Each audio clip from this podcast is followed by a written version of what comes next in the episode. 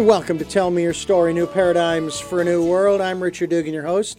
I really do appreciate you joining us here on this very special edition of Tell Me Your Story. You know that we're normally on Sundays at 7 a.m. and 7 p.m. and Monday mornings at 1 a.m., but now we have this special time, and we are glad that you have joined us. And we hope that you'll stay with us here as we come your way, uh, as I mentioned, on those days and times, but we also have podcasts. Podcasts are on SoundCloud, iTunes, TuneIn Radio, Spotify, Stitcher, Player FM, Blubrry, and other locations that you folks are reposting us to, and thank you for doing that. I greatly appreciate that. And we also uh, have a YouTube outlet. Uh, Tell Me Your Story, Richard Dugan on YouTube, uh, where you can watch these interviews while you are also maybe even um, perusing our guest's website, which we'll be giving you shortly and we thank you so much for doing so. We also want you to know that um, we are looking for any support that we can get, especially financially. We'll take energetic support as well, but it's the reason why we have a PayPal and Patreon account for your security as well as ours. And then we ask you, uh, we don't ask much of you on this program other than to enjoy the programs, take down the information, follow up on it, and do your own research and investigation.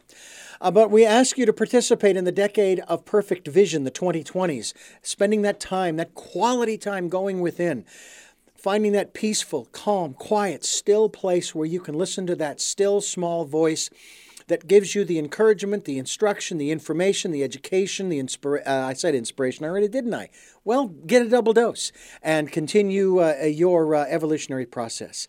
Today's program, I think you're going to enjoy. It's about a, a journey, a journey with Matthew, and it's Book One, Awakening. My guest today all the way from my old stomping grounds of uh, Phoenix, Arizona today, uh, is uh, Lynn Cockrum Murphy, and she is uh, EDD. I'm assuming that's sort of like a PhD in education. Welcome to our program today. That's it exactly. Oh, I got it right. Yes. Absolutely. Yes, thank well, thank you so much for joining us. What particular uh, area of education? Is specific um, uh, minor or may I don't know how they work that.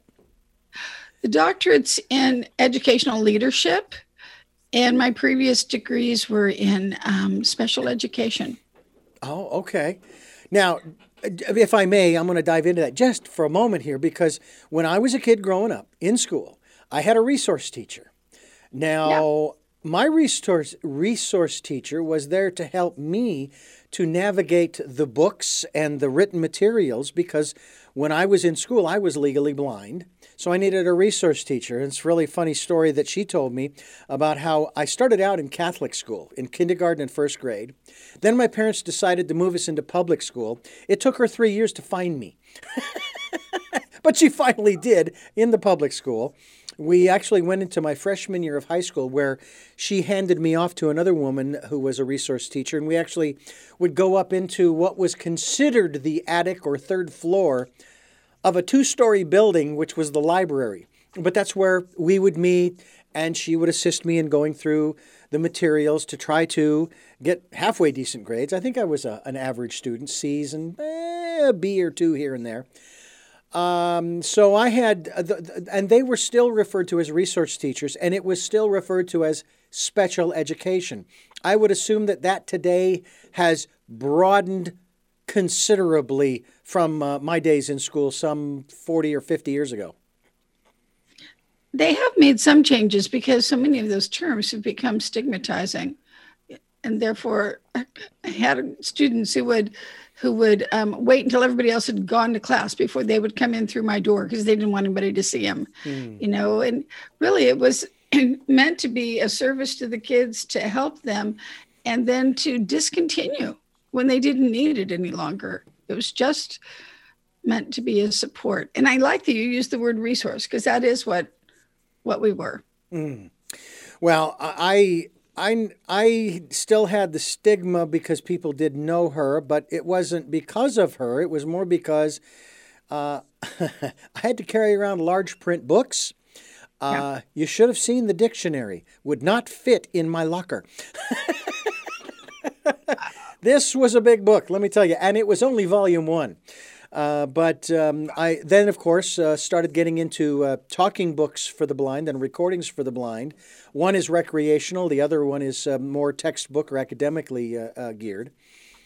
And so I was actually listening to audibles before audibles were audibles. right, right. The first versions. Yeah, exactly. And I loved it. Uh, matter of fact, what was so cool about it was that when I was uh, growing up, I would put on a book either on a, vi- a piece of vinyl.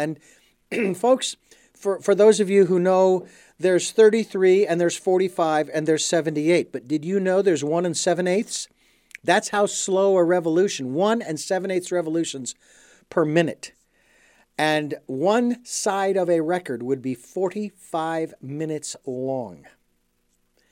And I would put one of those records on and I would listen to whatever the book was and I would build models of airplanes and boats and ships and you know and listen to these stories. And it was just uh, a wonderful time. I, I all i can tell you it was great.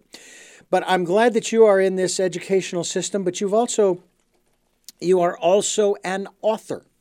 And you also have uh, uh, you also have a an institute i would like to talk about as well the desert Jewel Institute. Why don't we jump in right there for just a few moments?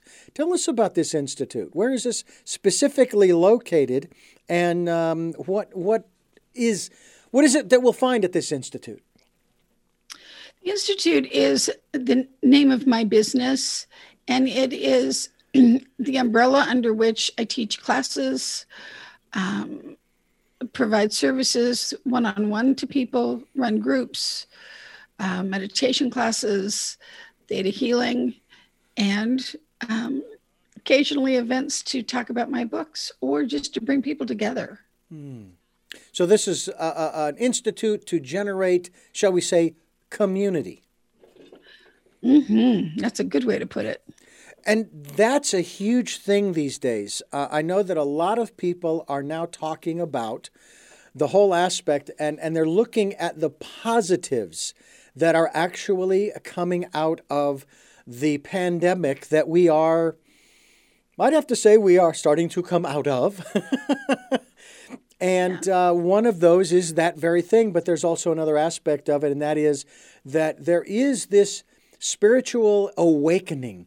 People are starting to wake up and say, you know what, there's, there's more to this life than this life and there's more that I need to be doing, and so forth. And uh, I would take it that uh, A Journey with Matthew, book one in particular, and uh, many of your other writings as well, that's kind of what they're about, isn't it?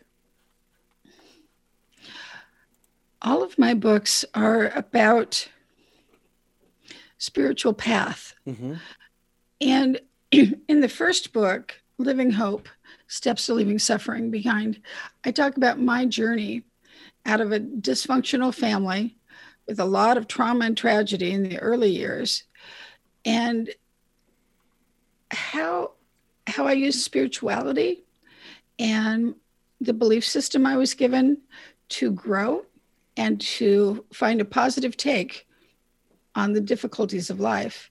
The next book, Unfolding the Mystery of Self, is about spiritual experiences and how kind of that concept of, you know, what you seek is seeking you.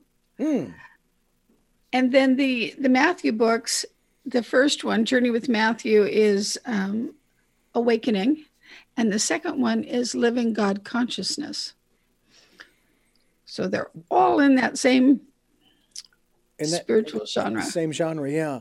So, uh, tell us a little bit about your. Uh, uh it's just a, a, kind of a strange question, and uh, some people might even think well, that's an awfully personal question. But can you tell us a little bit about your your inner life, your spiritual growth uh, and progression uh, from the turmoils for, of your youth and young adulthood?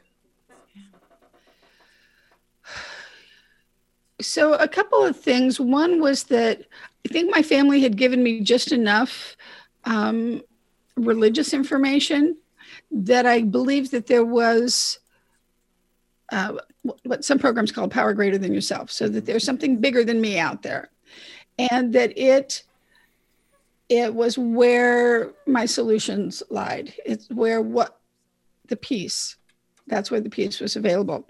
So I started searching when I was still a teenager. I mean, I even started, you know, I'd ask people, well, you seem to be wise. What do you know about? But I also um, joined a Buddhist group and studied with them for some years and then moved into um, a New Age Christian commune and studied with them for some years. And that's also a set of mutually exclusive terms as far as my learning is, because I tell you what, working for 15 years for a Christian radio station, New Age and Christian, uh-uh, they it's like uh, it's like gasoline and fire. Yeah, this minister was really, really um, open. Mm. Very beneficial. Um, let's see. Since then, now it's more like wherever I'm led. So I have attended the Methodist Church here. I've attended the um, the New Vision Center. But so much of what feeds my soul is just the quiet time, going within, and and being guided and following that guidance. So it may put a book in my hands, it may, may put a person in front of me. Mm-hmm.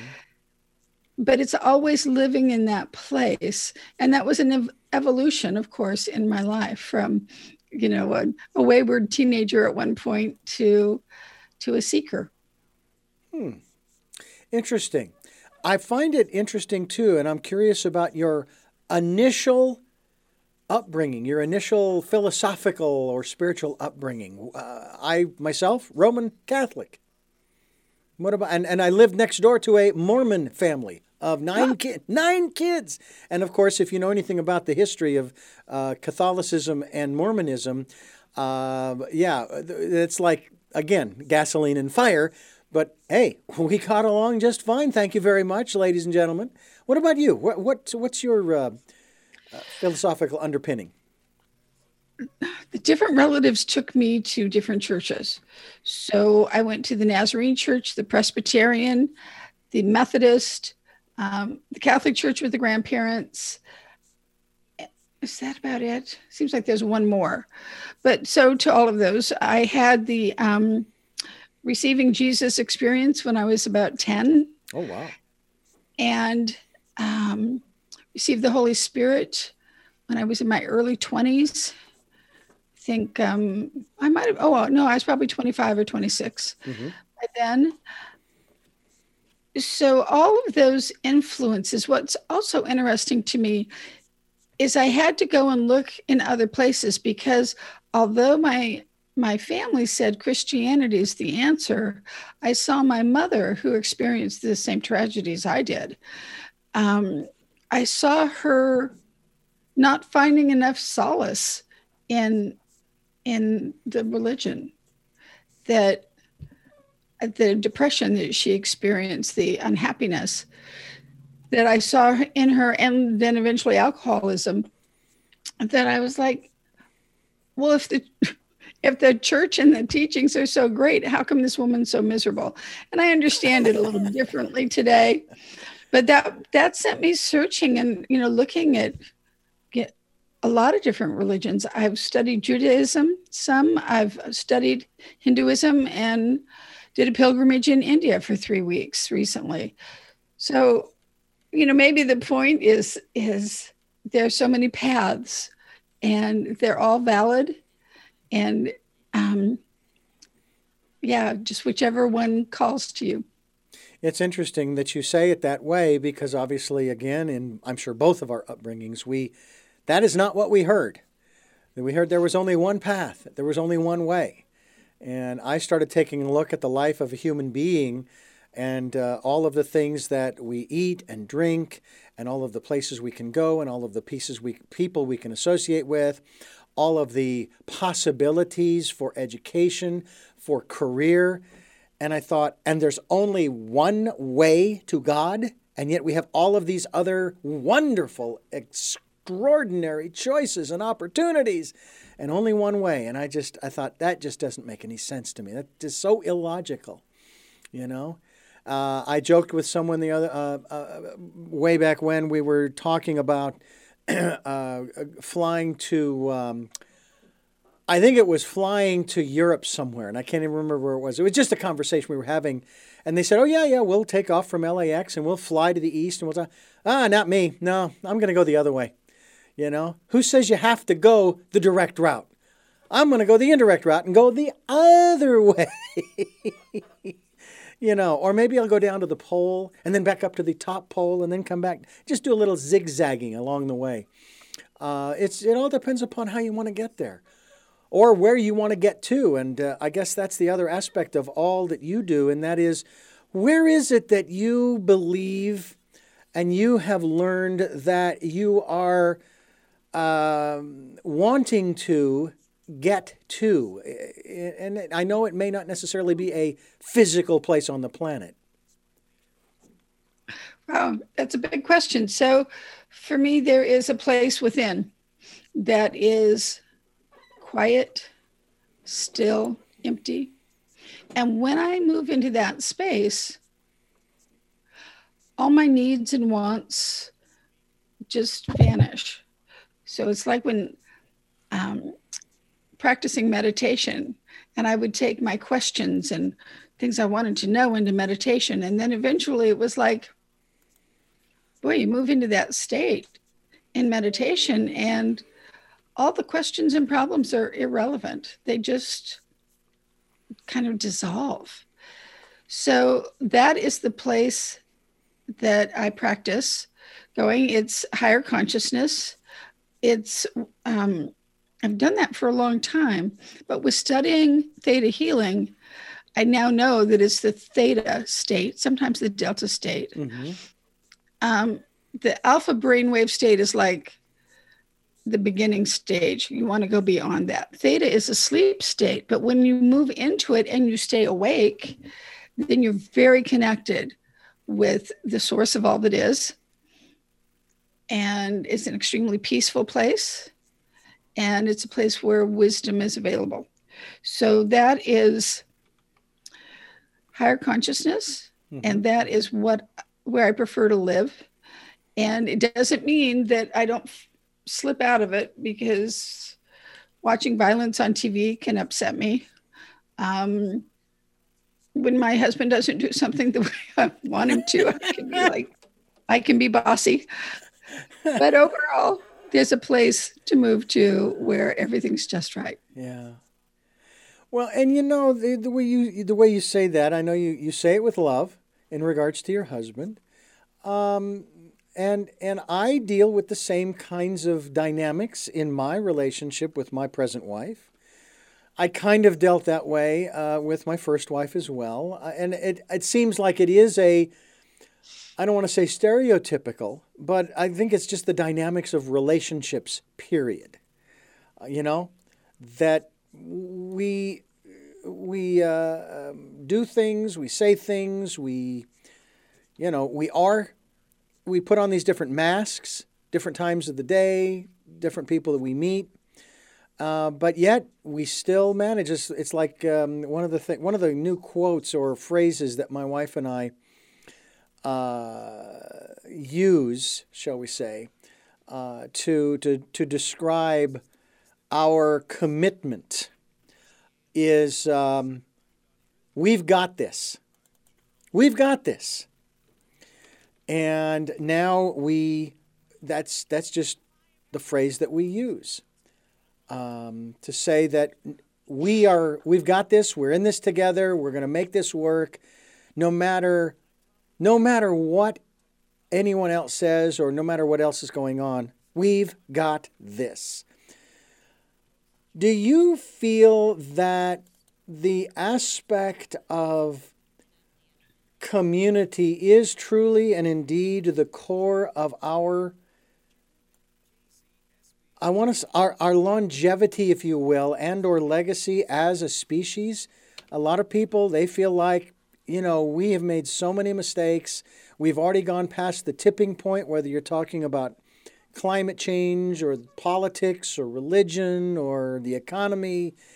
And it's just, it, we're on a downhill slide. Some people do believe that. What what are your thoughts in that regard? Do we have this or do we not?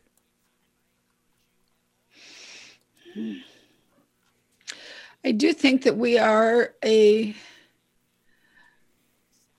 I was going to say a little behind schedule in our evolution. I, I, think that uh, such such a big question. We're in a transformative period, and the there's like two parts of us. There's the mask that we wear, mm-hmm. and we wear them very much to suit our society and to protect ourselves. But I also think at another level, we're just beings of light.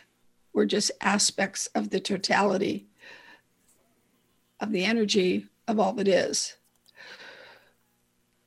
I think that part of us is just fine and needs nothing, but chose to come here and use this platform for growth so in terms of growing, we're doing great. we're, and there's more to come. Okay. I think that um, this is a perfect place to work on your imperfections. So if, if it's being bossy, if it's being um, short-tempered, if it's if it's being impatient, what whatever your your weaknesses are, this is a great place to work on them in fact, I understand that a lot of beings want to be here because there's so much opportunity for growth when you're alive. Mm-hmm. But only so many people can be here at one time. So they have to wait, apparently. And so we're the fortunate ones because we are here and we get to do our purpose. Well, I, I would challenge that assumption on those those entities' parts that they have to wait because I don't know how many spaces there are. I mean, right now we're fast approaching 8 billion spaces that have been taken up by 8 billion people or ent- uh, essences or entities or what have you. Uh, I don't I don't know what the maximum I don't know what the fire marshal will allow on the planet. I don't either. That's just what I've been told that yeah. more beings want to be here. Yeah. And I guess we can't all be here at once. Well, I don't know what the percent. I've I've I've actually watched the count, uh, both up and down on a uh, a population counter where it tracks the number of deaths and the number of births uh, throughout the given days and weeks and so forth. And the births are more than the deaths apparently, but I'm not sure what the percentage is. If it's you know uh-huh. whatever it is, uh, but it is just interesting. And I've often thought about that. It's like my goodness, are there that many? Are there that many souls? Out there? 8 billion? You know, or who knows? It could be 10 billion. Maybe it's 10 trillion. Uh, I, I, don't know. Uh, and that's that's really the perplexing part of all of this is um, for some, I've, I've said this before. If the good Lord had intended for each one of us to occupy his or her own planet, there are, I'm sure, sufficient Class M planets in the universe that you and I would be living on separate planets. Guess what the reality is? We're all here. And so that says to me that we are supposed to find a way to work together. And a lot of people are having a lot of difficulty with that, aren't they? It certainly appears to be that way. Um, I, I'm a licensed substance abuse counselor. Mm-hmm. And I found that um, in my training, we were shown that if you grow up with chaos and violence, then that seems like a norm and that it's okay to live that way. So there's a couple different theories behind it, but a child will come out of that family and either perpetuate the violence and the chaos because it's their comfort zone, it's familiar, or they'll say, absolutely not, I will not live this way. And they walk away from it and live a, a real purposeful life. I've seen people do both. and yet so many people are still cho- choosing the the chaos. I don't think the television helps. When I was watching some ads for shows coming up, it was all about beating each other up, blowing each other up. So it's like, what what are they doing? Yeah. And the scenarios are all the same. I mean, I I will uh, sit and watch a program initially with my wife. She'll either be watching this movie or a television series. Uh, I can't stand long running television series. They drive me crazy. It's like I remember watching the series Lost when it first came out, and I was very intrigued. Season two rolls around, and season three, and season four, and I'm going, uh, you guys going to end this somehow? How, and how are you going to do that? and different series come along, and I watch them. And then, fortunately, with on demand, we were able to locate a mini series that was maybe only three or four or five mm. Or at the max 10 episodes. And it was over. They brought everything, almost everything, to a conclusion because they sort of leave room for a sequel. Uh, but it's like the stories are the same. And that leads me to, to this part of, of what I'd like to talk to you about. You and I, as I've shared in other interviews lately, we have experienced the same emotions. To a greater or lesser degree, we share the same emotions. But it's our stories that make each one of us unique. You know, now stories might be similar. I mean, you, I'm sure, you, as a substance abuse counselor, you have heard just about every story there is to be heard.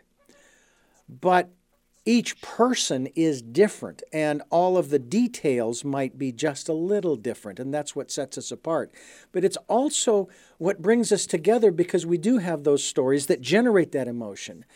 How do you help people to move beyond that emotional state and beyond those stories. Uh, you obviously found a way to do that from your own life. Mm-hmm. For others, um, I'd like to validate for them why they feel what they feel and where they've come from and what's happened that's created their circumstance. So that's part of it another new technique, or rather new technique, is to write your new story, change it, mm-hmm. make it what you want it to be. Because apparently, our brains um, will accept that as well as what is known as reality. So you can write your own story and make it the way you want it to be, make yourself feel good. There's also um, self talk watching what you say to yourself in your head and replacing it with something positive because people you know if a child is is punished and told that he's um, not okay just be really vague about it mm-hmm. um, he'll grow up saying yep did it again i messed up again what a loser mom said i was a loser you know that you've got to change that and say, Mom was wrong. Mm. I'm doing okay. I'm doing the best I can. It's good enough. And on and on and on. That's um, where affirmations and growth classes and counselors, and in my case, theta healing comes in, which is a technique that I use where we, um, we remove limiting beliefs and we add in downloads of positive beliefs and connect people with their own higher self. Mm. So, oh, so that they can stand in the, the greater truths rather than the truths that they adopted from family members as a kid or even from teachers. Yeah. Yeah. And those stories, boy, they just they just hang on and hang on, and sometimes I I I I wonder uh, with the work that you do if if a person ever reaches a point where that story no longer bothers them. I mean, I can't go back and change the realities of what happened in my childhood as far as the bullying. That happened.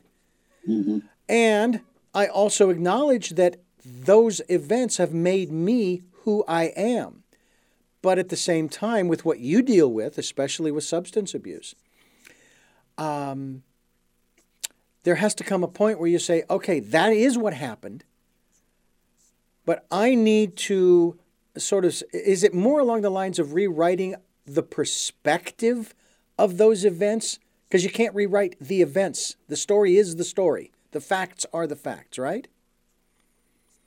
So I wrote an alternative story for my own little self that um, that my family lived at the beach, where we actually lived on the edge of the mountains. Mm-hmm. But we lived at the beach, and that my father was always there, and that we were so happy, and we this and we that and the other. That has stayed in my mind, even though it's fictitious. Because my father died when I was two and a half, and he saved my life the day that he died. Mm. Um, so so that other story's still there, but I have this this new one that I've created that is is just fun to explore. He was always there. So you can make it up and comfort yourself with that. I also think in doing the healing work, the personal work, that we re- relieve the awfulness of what has happened and our perspective changes. So so I kind of think that I'm a compassionate person in part because of what I experienced. I think that I care about and want to help others because I've suffered. Mm-hmm. So my perspective is that it was all exactly as it was meant to be. And fortunately, I chose to get good stuff out of it instead of going, you know what, I'll just have another beer. No, maybe I'd rather have heroin that mm. might really numb me just enough.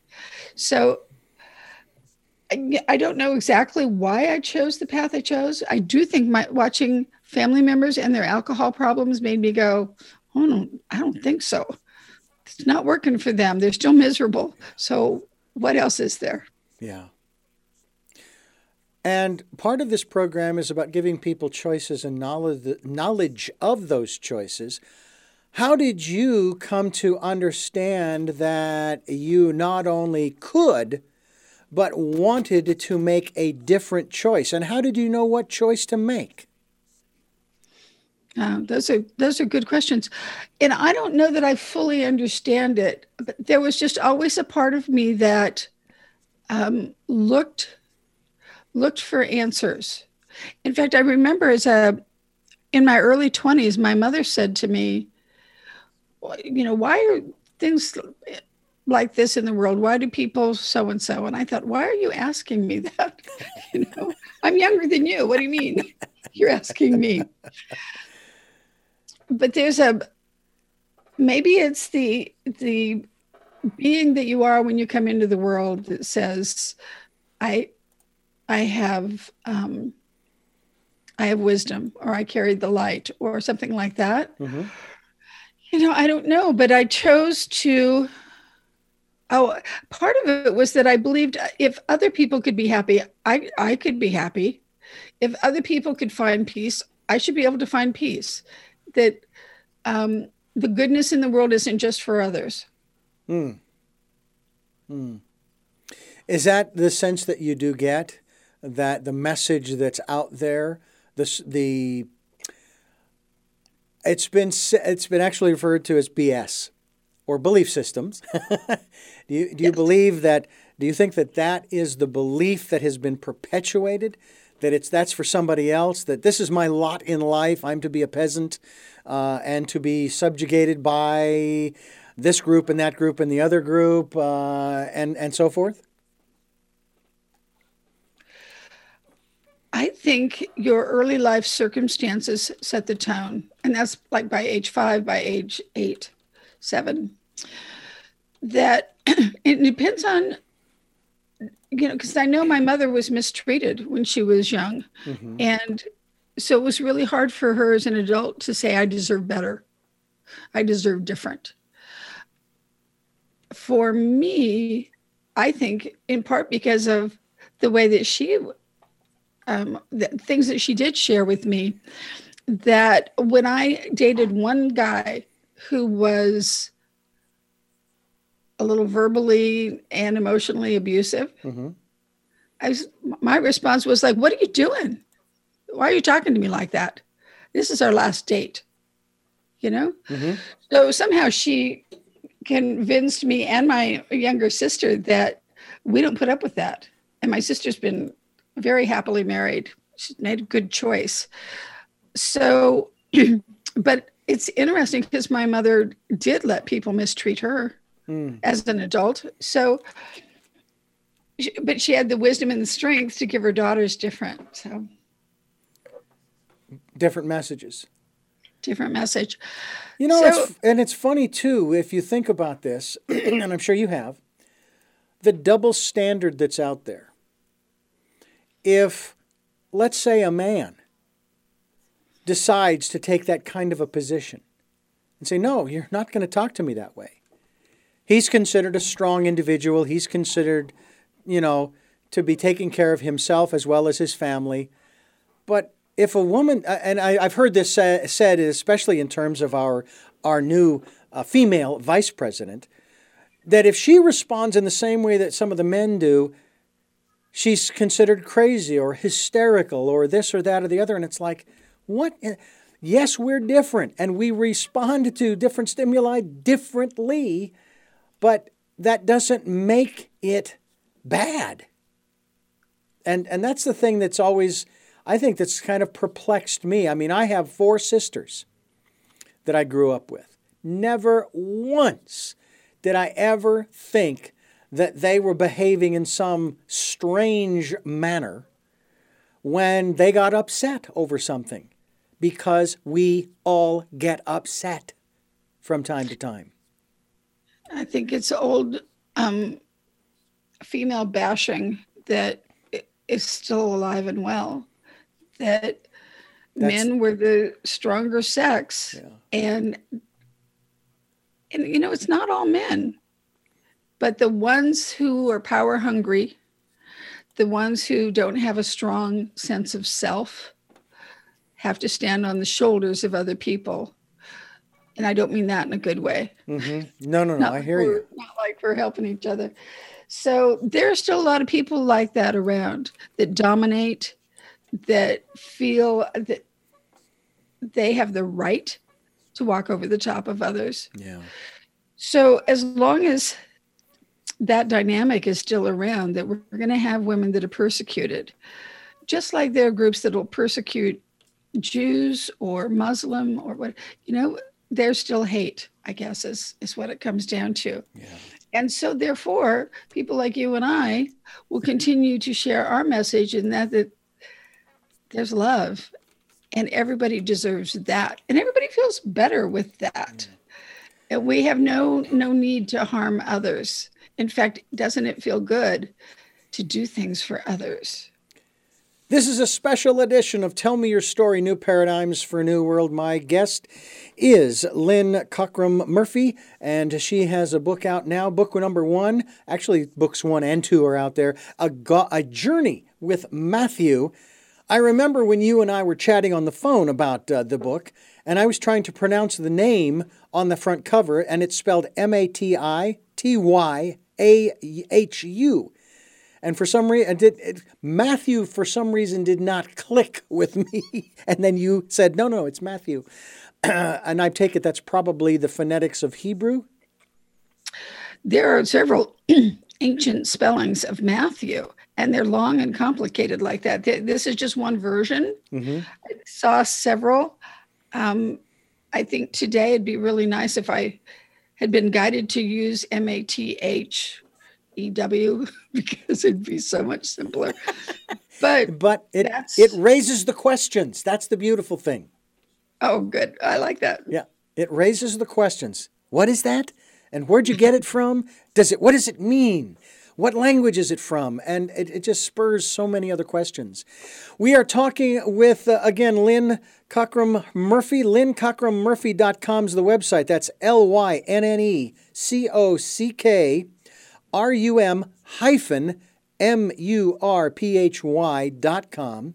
We hope you'll go to her website to find out more about her and the work that she's doing to help you and to help others as well uh, to, uh, to live a more fulfilling life. As we continue here on Tell Me Your Story New Paradigms for New World, a special edition. I'm Richard Dugan, your host, and I thank you for staying with us here on the program as we talk with Lynne Cockrum Murphy about her work and the book, uh, the series actually, of um, A Journey with Matthew, spelled M A T I T Y A H U. And uh, we thank you for staying with us too, Lynne. It's uh, uh, interesting the work that you do, the institute that you have. We talked about at the first of the program, Desert Jewel Institute. Uh, you're a healer, a teacher for deep, lasting change, and um, you can release the past and the pain, remove limited beliefs, heal emotionally and physically, and become your best self. Know happiness and inner peace. I joke with people about how our founding fathers they gave us so much. In the Declaration of Independence, they talked about these inalienable rights, and among them, they listed three. They only listed three, but it was among all the others were life, liberty, and happiness. Oh, wait a minute. No, no, it's pursuit of happiness. So that that begs the question, Lynne. How do we be happy? According to Morgan Freeman, he says, I found the key to happiness. Stay away from idiots. That was Morgan Freeman. what is Lynne Cockrum Murphy's uh, key to happiness? There's a place within us that's always at peace, to find that place, to visit it often, to have it so that you can always go right back to it. And secondly, to be aware of the ways that you make yourself unhappy, because a lot of it is self done. That would be um, if I believe I can never do enough to please my mother, then I'll never be able to do enough, and my mother will never be happy with me, and we will have this rough relationship. Mm. But if I can release those beliefs and move to, I'm always enough, I'm always loved, and I accept my mother just as she is, then all the tension just kind of dissolves. And mother can be around and be exactly as she is, and you'd be fine with it, or say, you can't be around too, you know, like set a boundary. So uh, there are so many options. But uh, uh, I think acceptance, accepting yourself as you are, accepting life as it is. Mm-hmm. I think in recovery programs, they say accepting life on life's terms. Yeah. Healthy stuff. So, yeah, those are my those are my ways of being you know, that's, it, uh, I'm sorry, go ahead. Well, I was just going to say, go back to the word happiness. So, happiness can be really fleeting, but we can practice putting ourselves in a happy state. We can meditate, we can grow flowers, we can comb, brush the dog, pet the cat, do something for somebody else, mm. listen to music. You know, there are a lot of good things that make it really easy to move into that state of happiness. And yet, it's the stories that we have been told or that we've told ourselves based upon the experiences that we've had in our lives that then form the basis of whether or not we think we deserve happiness, isn't it? Yes. Some of that can be undone with counseling. Some of it, um, you know, it gets in locked in the amygdala and parts of the brain. So that it really takes some time to undo that, especially when there's depression present. It's very, very difficult, but it can be done because I had depression at one time that lasted for years, mostly when I was teens and 20s. Mm-hmm. And I don't have depression now. I well, the degree that most people have that um, sometimes Christmas is kind of sad because most of my family's gone. Mm. But just normal. I mean, that's normal. It's not debilitating. So I think with assistance, um, with resourcefulness, with a little effort, anything can be overcome. Now, you're an intuitive as well, is that correct? Uh huh. Tell me a little bit about that in terms of your tapping into your inner life, that still small voice. Is that the divine from your perspective? Yes. Yes, it is. And the intuition, um, I think everybody has it. It's whether or not you choose to explore it or develop it or feel safe with it. So I remember events when I was um, teens and 20s that I, I knew what was happening, what was coming next. Um, I know things about people's thoughts and feelings that um, that if I if I tell them, they'll go, "No, "That's not true." But denial, denial, denial. bit of, I don't want to talk about that. Um, and then I use my intuition to really go deep with people. So I do body scans, gather a lot of information for them, share with them that the physical, but the emotional, the psychological aspects, spiritual aspects of what I see and find within them um, to do whatever healing work they want. Mm-hmm. Because it can be you know, working on something like I just can't get that next job. I get all these interviews, but I can't get the job. Mm-hmm. So maybe that's what we're trying to change. So body scans are a really neat tool for um, getting information on how to help a person. Well, it's definitely a road that each one of us has to go down to find our place, not only in our families, in our communities, in our workplace, but there are some people who just don't feel like they belong here. True. And I True. would venture that a lot of people who get involved with substance abuse and substance abuse can cover a lot of ground. We're not just talking about drugs and alcohol. Uh, we're talking about food as well as many other things as well, too, aren't we? Food, behaviors, all kinds of yes, yeah. It's it's numbing basically is what it's meant to do. And you can use food, you can use TV to to zone out. And it's self-medicating and it means that you're going to be keeping your problems. you're going to be stuck. Yeah, I hear yeah. you. What about you? Um, obviously, there was a time when what you felt stuck, and you found the keys to unlocking uh, that that place where you finally started moving forward, and obviously then you created this institute. You wrote these books. Can you tell us tell us about how you got unstuck? There was a part of me that always chose what was for my best. It would take a little while sometimes. So um, when all my friends smoked pot, I was like, you know, that makes me feel really crappy. I don't, I get paranoid. I'm not going to do that anymore. You guys can. Mm-hmm. Um, there, there were people that I chose not to be with anymore because they were too um, kind. So wait, they were too kind. Unkind. Oh, unkind. I beg your pardon. No problem. so you know, then just saying, okay, these people aren't really my friends, and choosing different.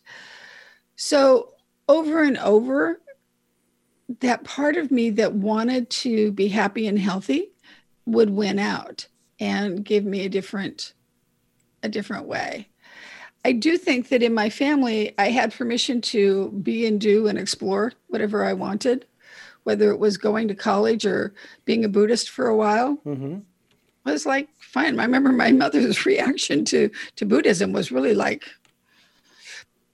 just she didn't get it, and yet one year at Christmas, she bought me a jade Buddha necklace. Oh, oh wow. You know? So it was like, oh, honey, you're so weird, and it's okay. Hmm. So she basically, in her way, showed you a little respect for what you had chosen at that time. Mm-hmm. Yeah, it's okay to be you. It's okay to be different. Hmm. We're talking with Lynne Cockrum Murphy. She is an educator, she is a counselor, she is an intuitive.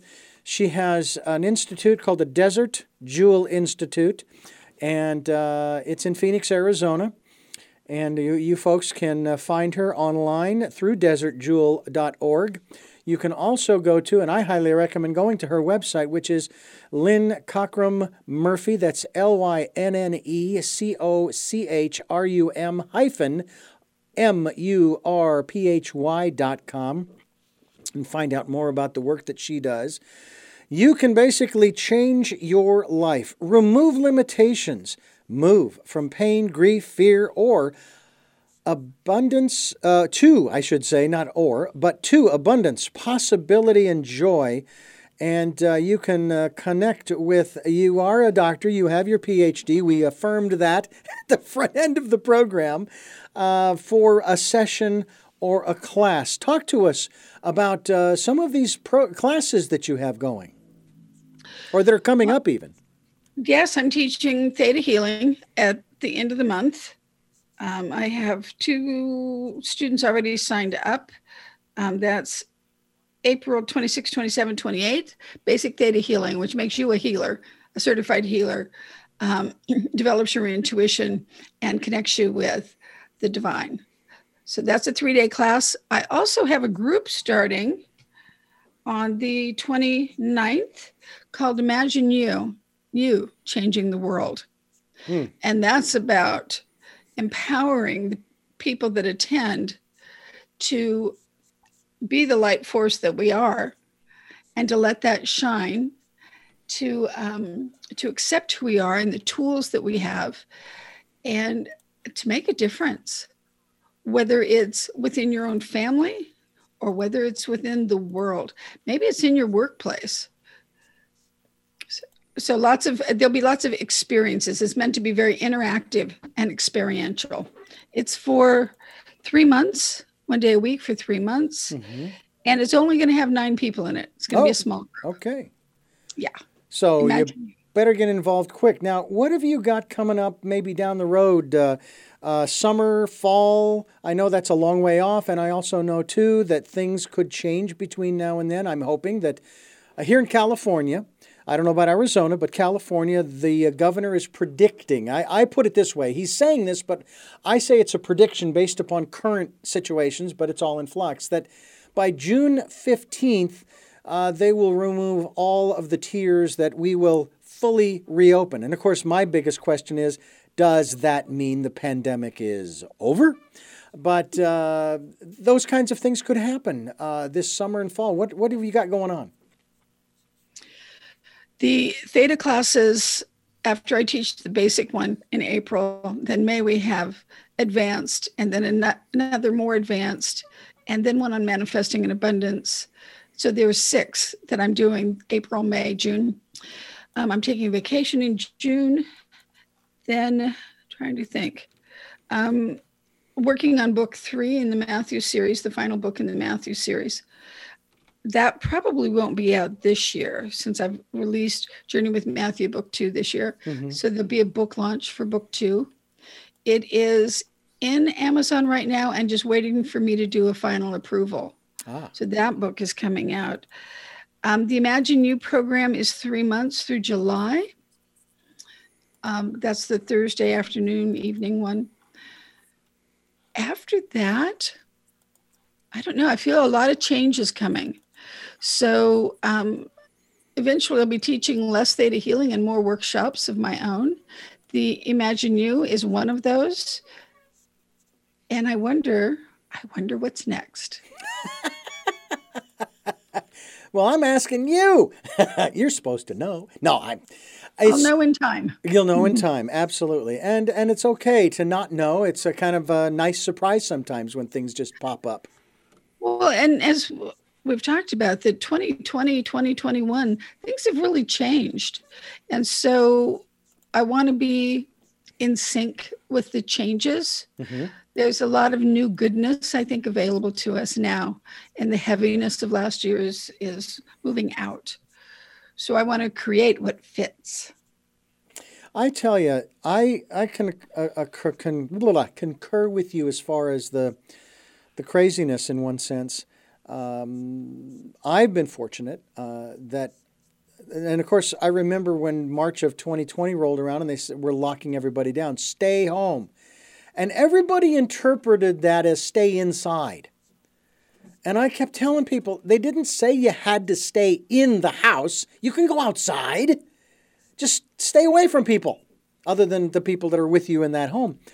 Uh, so it's okay. You can go get some sun. It's all right. and Yes. and uh, just encouraging people. Hey, it's all right. You you know, and yet I have to say that I am so glad that things are starting to shift because I don't know about you, Lynne, um, and because I I was still go, I've been going to work ever since. I mean, I haven't had a day off as far as my regular schedule. I've had weekends, but I you know I've been working my regular schedule since March, since the lockdown. Uh, so it hasn't affected me in the same way, although I always have a mask with me. I got one in my pocket now.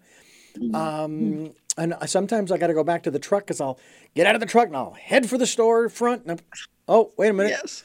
Okay, back I go. And um, and I have to be careful the way I phrase this because I then become guilty of that which I am speaking about.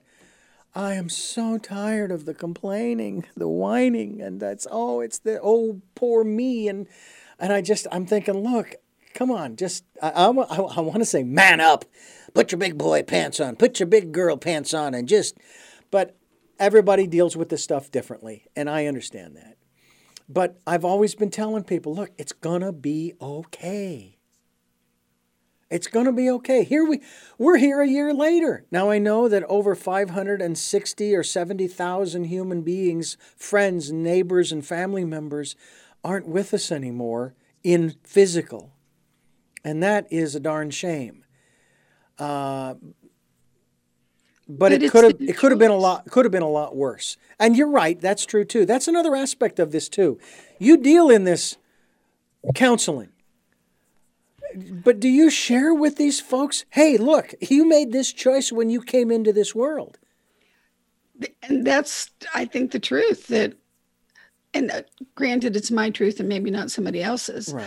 but everybody's got to die at some point and i think that we set that up in advance and you may have more than one window that you may not take that car accident in 1972 but you do take the um, pandemic in in 2000 and whatever year it is 21 21. That's okay. yeah. So, but but you've got to take one of those windows, and and it's okay. It's it's hard for us, I think, when a lot of people go at one time Yeah. with a pandemic, with a airplane crash. You know that that's that's a lot for us to to manage with our minds, but it's their choice, and it really helps. That's that acceptance thing to allow other people to do it their way. It wasn't my choice, you know. I didn't get on the airplane. Yeah.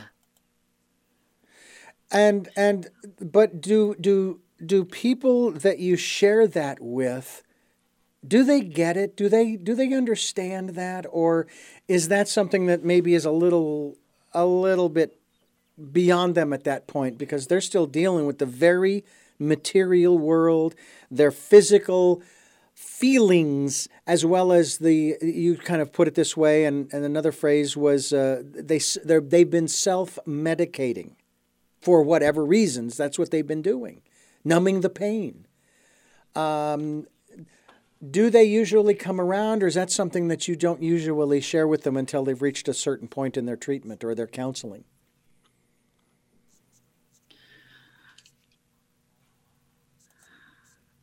So with it depends on what level of denial they're into. If they're totally, totally in denial or just working their way out of that would really very much affect what I say. But we would talk about how what they think is well, I just smoke pot in the evening when I'm home, when I'm with my, you know, mm-hmm. watching cartoons with my kids. And talk about why why do you need to do that? And then why do other people not need to do that? People who enjoy life. And then what about the effect on the kids? You know you're they're laughing at cartoons with them but what about the effect that you're high and the kids know that so not just saying you can't do that because it's illegal. I mean that's meaningless that to ain't gonna work no. Right. But then also talking about what is it in you that isn't satisfied? Because i did find with some of my younger clients the ones that were like 18 19 20 Mhm. That when they started getting out and doing um, real physical social activities, climbing mountains, kayaking, and so on, they they found that Rocky Mountain High that John Denver sang about. You know mm-hmm. that there are states of being that you can get into by running. Running is a really good one for that. That runner's high. Yeah. That, then you don't need to self medicate because you've got the good feeling that you're looking for. So, talking about the consequences and talking about the alternatives and how to get there and modeling it. You know, I would take some of my um, substance abuse clients hiking. Mm. And, you know, it was it was really great. If it had been okay to take them kayaking, I would have done that too. Yeah, the only place I can think of that you could kayak would be one of the big lakes in the area, like Lake Pleasant or Lake Powell or or some of the others. Well, I say actually Lake Powell is in Nevada, I believe. Anyway. Well, it's up on the border, but up on yeah, the border, Lake yeah. Pleasant is here, and yeah. it's good size, and we kayak there. Other people kayak, kayak in uh, Tempe on the Tempe uh, Town Lake. On that lake that they created out of the Salt River. Yeah. Yeah, I remember when they did that. I thought that was rather interesting. Uh, and yeah. I, it was interesting because um, I remember in the 70s when I was growing up uh, that we had some major flooding, major rains and flooding that basically cut the north side of Phoenix off from the south side. Mm. People were really unhappy, not just about the being cut off, but more because of the the, um, the, the, the, the way in which it was done. It was like, okay, that's the wrong side of the tracks, and this is the right side of the tracks. And it's like, not happy campers. Uh, but what I found interesting was that they, in, in years later, as as you have just alluded to, they turned, they created a lake, and I'm thinking, yeah, but have they done sufficient damming upstream to prevent what happened in the 70s? Apparently they have, but then again, I don't recall them having the kinds of rains since then. And I remember Governor Babbitt, who was the governor at the time, saying that it was a 500 year flood, and it happened twice. Oh. And I'm thinking, okay, so that was for the 500 years going back from this moment. The second one, that's the 500 years from this point going forward. So we shouldn't have another one of these for another 500 years. Is that what you're telling us, Governor? But anyway, That's it's why we're in drought now. I know, and so is California. Uh, but you know, they're telling us, first of all, as a kid growing up in the desert, my question was always who was the moron who thought it was a good idea to build a city out in the middle of the desert? Uh, that and was a kid. came here before air conditioning. That's right. Well, hey, bear in mind, I grew up with evaporative cooling. Okay, uh-huh. and there were some nights when it got downright cold in that house. Uh, oh. because uh, it was dry enough in June and July, but boy, in August, forget about it. Um, you turn it on, but you wouldn't put the air on because there was already enough moisture in the air. You didn't need to add to it. But I do remember growing up that way, and it was really quite interesting uh, to uh, see what happened. And I don't think it was until after I moved out of my parents' house in 1981 that they had an AC unit put on the house. Uh, interesting timing but it's okay. what does that mean? Uh, but I I uh, I moved into an apartment that had air conditioning, so it was uh, it was okay. But it's it's just really interesting how you've got these two different parts of the world, um, but we've got the same kinds of people all over the place. Uh, you you you certainly I don't know how much news you watch or you allow yourself to be inundated with. I would assume probably not much. You don't really need to because you're picking up on it all the time. I don't need to because I am aware of man's inhumanity to man going back eons and nothing has really changed. Do you think that we have reached a point in our species history, especially with this new awakening, if you will, that maybe we're, we're finally going to turn the corner even just a little bit? to being a little nicer to one another? So it's been said by many people that the dark forces that did influence this planet, life on this planet for so long, ha- are being pulled back and are here to a much lesser degree and will eventually not be here at all. That that is part of our evolution. And I I know that I don't notice as much of the um, the darker entities around because mm-hmm. you know it used to be if I went if I went to a restaurant or or a bar and then came home, I would have a bunch of of lost souls with me that I would then send to the light. That doesn't happen hardly at all anymore. There's just much, much less of that. So things are, I believe things are different here. And I know a lot of people that think that there's a, an expo coming up, um, Embrace Your Journey Expo in Tempe in uh, just another week or 2 mm-hmm. April 24th. There are a lot of people there that do readings and healing and, and so on that that are intuitives and have this kind of information. That would be something people in the Phoenix area could do. Sure. Again, Phoenix is the what, the fifth or sixth largest city in the United States. It's now fifth. When fifth. I was a kid growing up, it was fifteenth. So that so that shows you how big it's gotten. Yeah, for sure. So um, yeah, that um, what's it called again? Embrace Your Journey mm-hmm. Expo is a great place to go and talk with people about those things and get more information. And of course, I'll be there working also. And what will you be doing there, if you can share that with us? My favorite right now is doing the body scans, um, giving inf- information, but also I do some theta healing. If people want to change things, that we can do it right then and there, just through those higher states of consciousness. Um, so readings is another thing people call that. Mm-hmm. Read healings. Yeah. One of the things I have shared on this program is that I've been to intuitives over the years. But what I've come to learn, and I'd love your perspective as an intuitive, is that they do not give me any information I don't already know.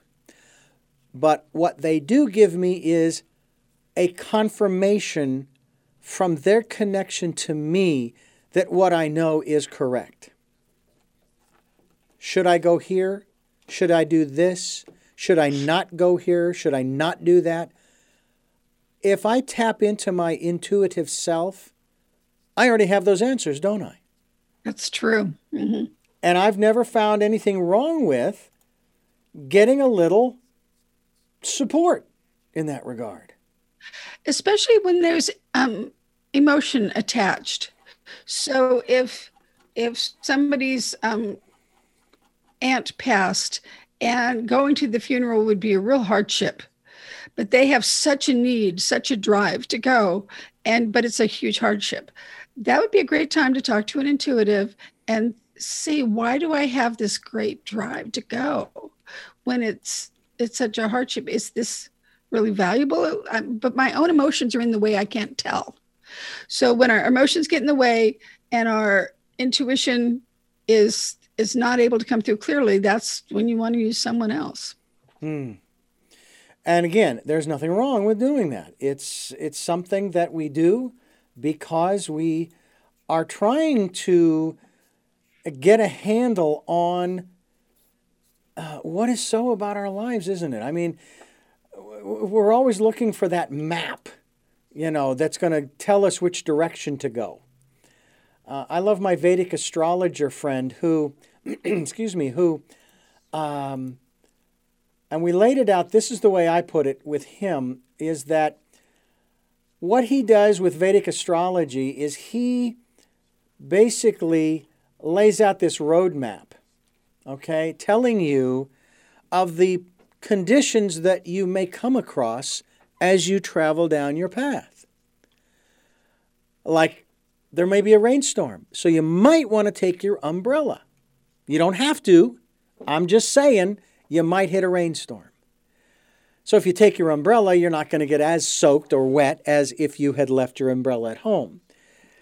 And um, he doesn't tell you what your future is. He just tells you some of the conditions that you may come across. And there are methods and remedies that you can use to, um, to protect yourself uh, to a point uh, from some of these, what are referred to as malefic uh, events or situations as opposed to the benefic, the beneficial as opposed to the malicious. Um, there are also benefit, uh, beneficial uh, um, situations you may come across. Sunshine going through for the next 20 miles. And I find that interesting. Whereas a lot of people, they're looking for answers, they're looking for a prediction. Please tell me what to do, Lynne. How, how, how, do, you, how do you help someone with that? Yeah, I I, I usually say, I cannot and don't want to tell you what to do, but I can tell you what I'm sensing that if you go to school and finish this program, that you have provided, created a future for yourself. That means that there's always an uh, this opportunity for income. If you are unwilling to go to school and you say no to it, then things remain shaky for a while. Mm-hmm. So it I see two different directions and you're totally free to choose. You don't have to, you know, go to dental school or whatever it is. Mm-hmm. Um, it's it's your choice. But I do see the energy very different if you do this or you not. Yeah. So it's it's giving information, but it's not telling them what to do none of my business what they do. do you uh, um, uh, do you ever run across other intuitives, uh, mediums, and so forth? And it's like for whatever reason they have felt it necessary to do that. That's just it's just what they do. And I know you're not you're not necessarily passing judgment. You're not going to correct them because, hey, that, that's what they've chosen to do, and you know they'll they'll deal with the consequences just as you deal with the consequences of sharing the information that you do. Um, there are different styles. Yeah. And but there's also different vibrational levels. Because I've met some that I was like, that is really an intense, controlling person. I would never go to that person for a reading. And then I meet others that I'm like, oh my God, that person is so incredibly loving. They would never tell me anything that wasn't kind or mm-hmm. loving. Yeah. So of course, spend time with that person. So, so picking up on that kind of thing, um, it, you know, and I, that tells you too that this is someone for me and not someone for me, mm. and to pay attention to that, because some people really are lower vibrational, and some people are. Um, they'll use the dark energy as well as as the light Mm. And it's confusing, it's unpleasant. Um, it means that you can end up with attachments and other en- energetic problems afterwards. So I would be cautious. I think that's wise advice. Uh, that's where discernment comes in, doesn't it? I love discernment. It's a wonderful gift. yeah, you want that. Yeah.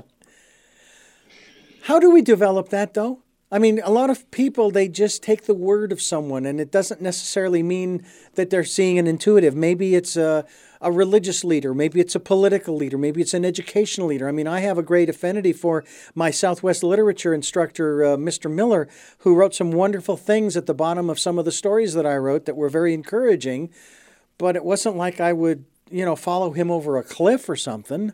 I mean, he's a nice guy, uh, but he never, I mean, it, and I didn't feel he would ever steer me wrong, but it wasn't like I needed to follow him as some, on some journey. But a lot of people do. So th- there are several factors. One is karma. If I have followed Joe the prophet for 17 lifetimes and he shows up again in my life, good chance I'll follow him again. Or maybe this is the life where I go, you know, I've done that 17 times. I'm really ready for something, something fresh, something different. Or I learned everything from that person that I needed to learn.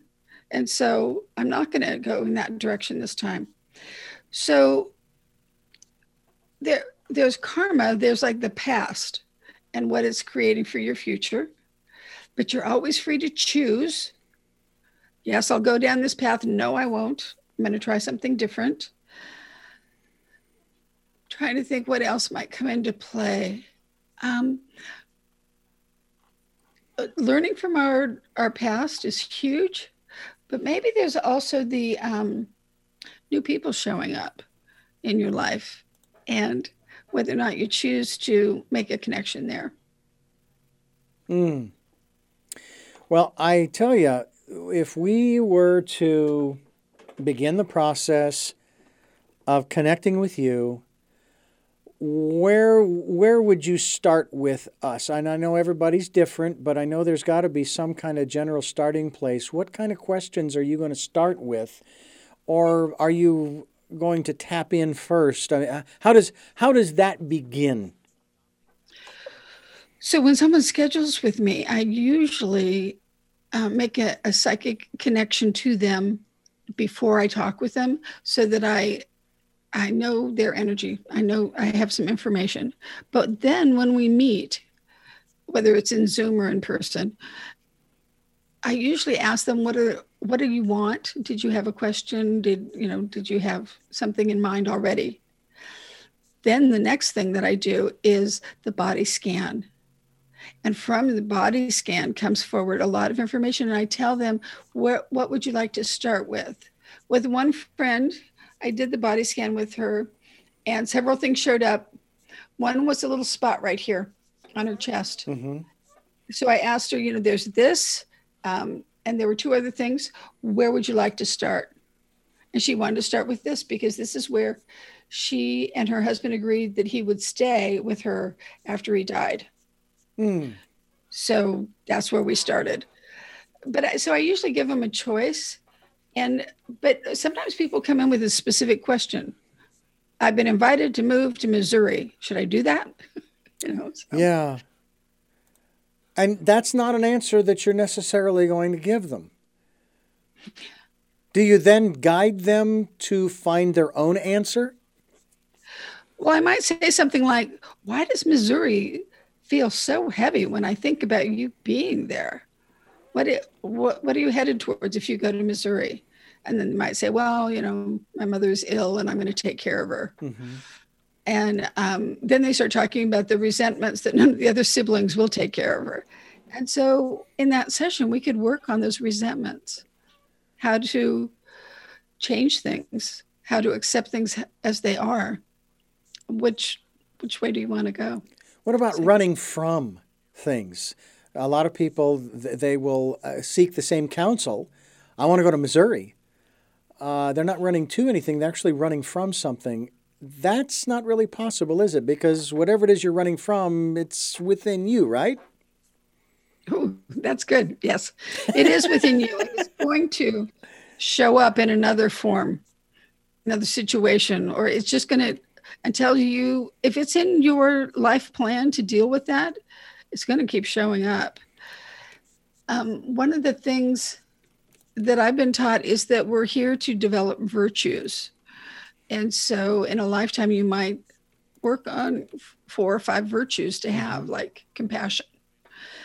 Um, if you run away from that, it will just keep showing up. And if you don't do it in this lifetime, then you can do it in the next one. So that's one of my my common sayings is, you know, like get my attention. Oh, I'm going to pay attention now because you're nudging me. I'm being, the universe is nudging me to check something out. I don't want to wait until it's a two by four hitting me beside the head to get my attention, to get me to do whatever. Mm-hmm. So I'll go with the nudge and I'll look. Well, I'll tell you, it's, um, it's something that I think everyone needs to consider. Uh, to me, I don't see how it's any that much different than, say, going to your uh, pastor, your priest, a good friend, or even a therapist for that matter. Uh, and if you're in a, and especially when it comes to a therapist, if you're at one who is not leading you in a particular direction, but is actually uh, uh, guiding you to answer your own question. Isn't that kind of the saying that your answers are in your question? Mm. Actually, I haven't heard it put that way. But yeah, the answers lie within. We have them. Yeah. But uh, often people really, I mean, when I come back to them and say, "Well, tell me what what do you think you should do?" They'll be like, "I don't have a clue. That's why I'm asking you."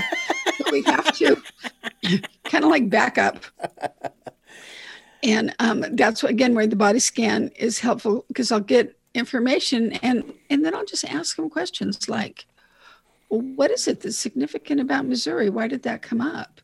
Or um, your mother has always influenced you to so and so. Is that still what you want? do you need that you know just so as a i am grateful that i have the counseling training besides the the spiritual training so i can put them together and make that work for for the client and so it doesn't have to be about me telling them what to do it's about bringing in divine guidance and mm-hmm. presenting that and then they can decide but they have support in that decision yeah yeah. Well, I'll tell you, um, it's just very interesting how all of this stuff seems to unfold for us. I went to an intuitive back in Phoenix, uh, and um, after my divorce, trying to trying to find someone. I, I, I, I don't know. Maybe it was because I didn't want to be alone, or I just wanted to find someone that appreciated me, and vice versa. And the next thing I know, boom, my my next wife shows up. and um, I remember going to a program. Uh, uh, this um, intuitive this channel that we would go to. Uh, the name of the channel was Equinox, but it wasn't an individual; it was a group that called themselves Equinox. And I remember once uh, the, the, the entity said, and this was through a not, an unconscious or um, this was trance not channel. yeah trance channel, and um, the, the the the entity said, "Why are you still here? You're supposed to be at the ocean." And I said, "I'm working on it. I'm trying." He says, "Well, not hard enough. You're already supposed to be there." Well, oh. I've always wanted to get to the ocean, and finally I made it. I'm living here in Santa Barbara. I didn't expect it to be Santa Barbara, but Hey, um, that's another aspect too that we might talk about, maybe in another program. But the the I like to call them coincidences. Those events that coincide, that happen, and they're they're synchronistic and and so forth. When I met my second wife, who is my present wife, she is a native Santa Barbaran. Uh, and we had no idea that we would be going down the path that we did. She was working for several different cardiology companies in Phoenix. I worked for several different radio stations over the course of the first eight years we were together until we got into our respective jobs that we both ended up leaving. I was laid off or let go, and she quit. The next thing you know, we're making the decision to move to Santa Barbara, the ocean. where apparently I was supposed to be years ago. Yeah. So, uh, do you help people to to get in touch with that synchronistic part of their lives, in spite of, or maybe because of the drug usage or the addictive uh, usage of whatever the substances are? That's why you are where you are today. So, I only work with people who have been recovered for good six months or more that I'm not the front lines person for when they're going through DD, um, DTs. Sorry. Mm-hmm. Um, I am not the, gosh, I remember those times working with people that, that they had done meth the day before, and then they wanted me as their group counselor to, to assist them. And they couldn't even form a, a single sentence that made sense. And I had to say, you know, when you come back next week, if you're clean for a week, I'll be able to talk with you about that. But right now, you know, like you can't even really talk to me. Have you noticed? And and the client was able to say, and his best friend was there in group with him and said, "Yeah, dude, you got to wait because your head's not clear at all." Mm. So um, yeah, I don't work with those people now. But anybody who's been in recovery for a while, absolutely. It's a good match because so often, once they're clean and sober for a while, their um, desire for that which is greater than ourselves really comes to play. And they benefit so much from having that energy in their life. Well, it's it's really uh, a wonderful thing that if people can come across someone that can be there to support them, such as yourself, I would recommend that you go to uh, Lynne uh, Cockrum's uh, Lynne Cockrum Murphy's website, which is, of course, as we've said already, uh, lynnecockrummurphy.com. We will be linked to your website as well, Lynne, so that people can just go straight there while they're listening to the interview. We'll have your website posted above you in the video so that people can see it there and they will be able to uh, jot it down and, and go to your website and get more information. Uh, before we let you go, I have three final questions that I would really like to ask you. Uh, you may have addressed them to some degree during the interview, but I like to ask them directly. Uh, there's a part of me, as my mother always used the phrase, Richard, will you stop being so facetious? Uh, so I ask this question uh, somewhat facetiously, or I say this somewhat facetiously, that you probably already know the questions I'm going to ask you anyway, right? I've, I've often joked with our in house uh, intuitive about that. I've always said, well, wait a minute. You, you knew, you had to have known, right? You already knew that this was going to happen, right? And she, no, I did not. I'm not. I'm not tapped in 24/7 like that. That's not the way it works. But anyway, I want to let our listeners know before I ask you these questions that we are here Sundays at 7 a.m. and 7 p.m., Monday mornings at 1 a.m., streaming live at those times at richarddugan.com. We are on podcast on SoundCloud, iTunes, TuneIn Radio, Spotify, Stitcher, Player FM, Blubrry, other locations too numerous to mention at this point that you are reposting our uh, programs to. Thank you for doing that. We also are on YouTube, Richard Dugan, Tell Me Your Story. Just look for the guy with the hat. And uh, you can watch these interviews as well. And uh, I, I have really enjoyed doing these programs using video now almost a year. Uh, and uh, it's uh, it's just been a, a, lot of fun. It really has been to get creative with some of these programs and some of the things that I've been provided to post as the video goes by. You'll see different things, and it's it's kind of cool. So I hope that you will enjoy all of that. If this resonates with you, uh, you find this to be uh, uh, uh, of value and you'd like to be a part of what we are doing, you can join the club, so to speak, uh, by going to the links on our homepage to PayPal to support us financially. PayPal is there for your security as well as ours. We also ask you to participate in the Decade of Perfect Vision, the 2020s, where we encourage you to go within trust that still small voice. I think Lynne would probably agree with me, and you may say so or say, no, I don't, that uh, the still small voice will never put you in harm's, re- harm's way. It may challenge you, but it won't put you in harm's way. So, as we wrap up those wonderful announcements, let me ask you the first of three questions. Who is Lynne Cochran, Cockrum Murphy? Hmm. I am a light. I'm meant to be here at this time. I'm a teacher and a loving being. What is it that you hope to or want to achieve? Through the work that you're doing now? My goal is those who come to me to help them find what they're looking for. So, if they need an answer, if they need healing, if they're looking for spiritual growth, I'm available. I love my work. And to bring them particularly with personal or spiritual growth, to bring that for them so that they can move forward. Hmm. And finally, what is your life's purpose? Oh, that's a big one. Much of it is being a teacher because I was a school teacher for 30 years. I taught for the university for 15 years. And I've been a spiritual teacher since think the 70s is when I taught my first meditation classes. Hmm. So, um, a teacher, but a teacher oh, we, what did we also call ourselves? Light workers and way showers. So, all within that realm. Hmm.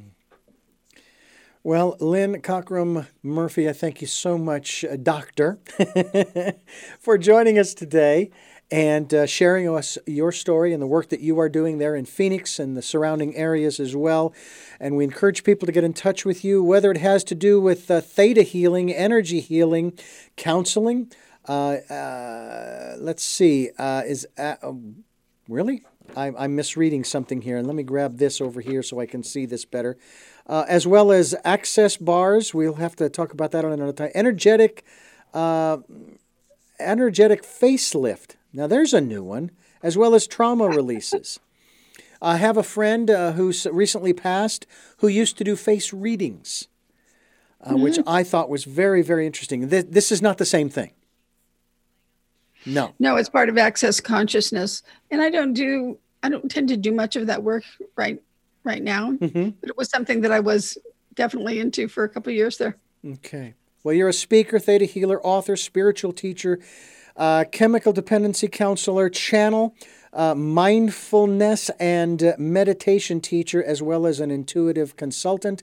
And we thank you for joining us here on the program, as well as offering classes in Arizona, California, Minnesota.